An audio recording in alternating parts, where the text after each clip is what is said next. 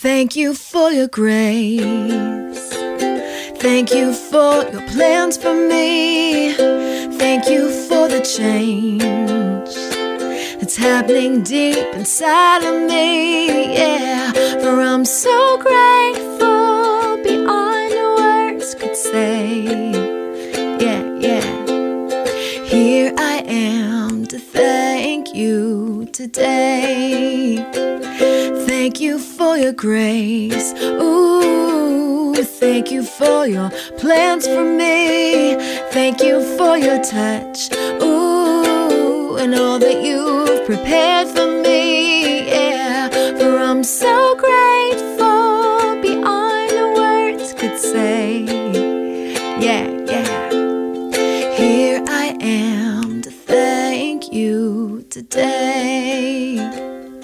Thank you, Lord, for your spirit and thank you for your truth, God, that transforms our lives. Have your way in us today. We give you all the glory forever and ever. In Jesus' name, amen. Hey guys, I'm so glad you're here. Today we're going to be talking about what it means to be a doer of the word. And we'll be reading from James chapter 1, verses 22 through 25. So grab your Bible, a notebook, maybe a pencil, and let's read God's word together. Verse 22 But be ye doers of the word, and not hearers only, deceiving your own selves. So, one of the first things we pick up here in this verse is that hearing the word and doing the word is not an either or situation. James is pointing out that it's necessary to have both. We are meant to be a conduit in the kingdom of God. The word flows in and the works flow out. Just like a river that flows properly brings life to the land and growth. And in the same way, a river that's not receiving from the fresh water source is eventually going to run dry and not be able to do the work that it was doing and bring the nourishment that it once had. And then there's that river that is still receiving the water, but there is no proper outflow. And without that outflow, there is overflow, and that's how swamps are made. So, being both a hearer and a doer of the word is so important in our spiritual lives. And like it says here, otherwise, you're deceiving your own selves. I can't help but think about the parable that Jesus tells us in Luke chapter 10 about the Good Samaritan. Let's turn there. In verse 30, Jesus says, A certain man went down from Jerusalem to Jericho and fell among thieves, which stripped him of his raiment and wounded him and departed, leaving him half dead. And by chance there came down a certain priest that way, and when he saw him, he passed by on the other side. And likewise a Levite, when he was at the place, came and looked on him and passed by on the other side. But a certain Samaritan, as he journeyed, came where he was, and when he saw him, he had compassion on him. And he went to him and bound up his wounds, pouring in oil and wine and set him on his own beast, and brought him to an inn, and took care of him. And on the morrow, when he departed, he took out two pence, and gave them to the host, and said unto him, Take care of him, and whatsoever thou spendest more, when I come again, I will repay thee. So this poor man gets robbed, he gets beat up, and he's left for dead. And the first two that come by are a priest and a Levite both of whom are definitely hearers of the word. They both have religious titles and roles and duties, and both of them who know God's commandments, especially one of the greatest to love thy neighbor as thyself. Look at him and literally pass by on the other side. So they see him and they avoid him. Hearers of the word that love being the part but not doing it.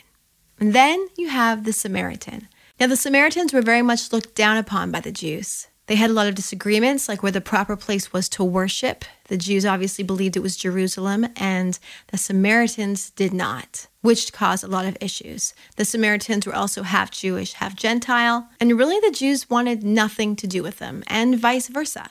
So, anyway, this Samaritan who finds this poor, beat up person who just came from Jerusalem, all of a sudden None of that mattered anymore, and petty differences faded into the distance. And that Samaritan responds with compassion for what he sees. One thing I want to point out is unlike the other two men that came to the same situation, they moved to the other side. They avoided. But with the Samaritan, when he saw him, it says he went to him, he engaged. And then what? He uses his own resources. He takes his oil, he takes wine, he cleans out the wound, he bandages it up with whatever he had. He takes the man and he sets him upon his own animal and then makes the journey to an inn, investing his own time going out of the way. Definitely not a convenient thing. And then he pays his own money for his stay. He stays with him and cares for him throughout the night. I mean, the sacrifice of his time, of his ability, and of his treasure is beautiful. The next day, he pays the host to care more for him, and then he plans a follow up return. I mean, this is Ministry 101 serving of time, talent, and treasure, especially when it's hard. This is sacrifice, like what Jesus did for us. This is the heart of God on display. So Jesus then says at the end of his parable, Which now of these three thinkest thou was neighbor unto him that fell among the thieves? Now, obviously, we're going to say guy number three, but Jesus is making a lot of important points through this parable. And he's showing us that it's not just about what we know, but the content of our character that is important. Living out the word, not just hearing it or knowing it. James chapter 4 verse 17 says, Therefore, to him that knoweth to do good and doeth it not, to him it is sin. Wow. So that transitions us right back to James chapter 1, picking it up in verse 23, where he says, For if any be a hearer of the word and not a doer, he is like unto a man beholding his natural face in a glass. For he beholdeth himself and goeth his way, and straightway forgetteth what manner of man he was.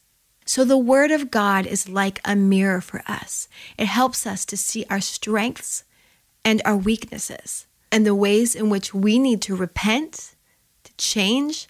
It helps us to see who we are in Christ and what He calls us to do. It's the Word of God that shows us this.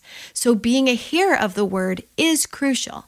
But if we then have no change of living or walking out His Word in obedience, it profits us nothing except maybe to be more puffed up with knowledge and pride because there's not that flow that's going back out. Jesus gave the greatest warnings to those that lived a hypocritical life, those that believed one thing and yet lived another. We also read about this back in Ezekiel chapter 33, and God is speaking to his servant about this same thing.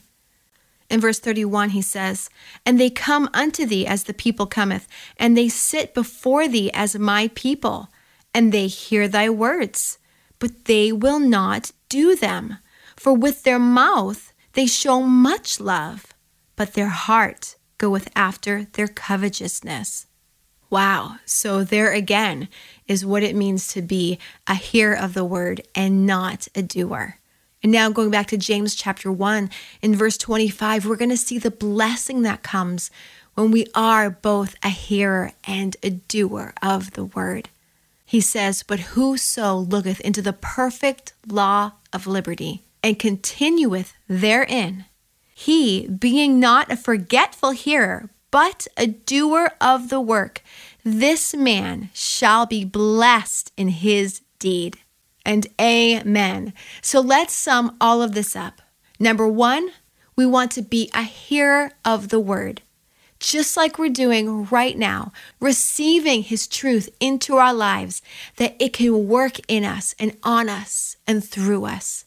Number two, to continue in that, to keep that constant flow coming in. And like it says, not forgetting what God has shown us through his word how we should repent, who we are in Him, and how we should walk it out.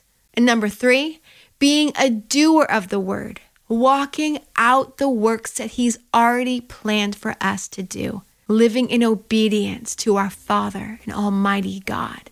And what comes after that? The blessing of the Lord upon you and all you put your hands to. So invest your time, invest your talent and abilities, invest your treasure, your finances. Don't wait for someone else to do it just like the Samaritan displayed for us. And may we all live out a life of eternal value and purpose. I love you guys, and I so look forward to picking up where we left off. I'll be right here, same time, same place. Remember, you can study with me every Wednesday, and we will tune into God's Word together.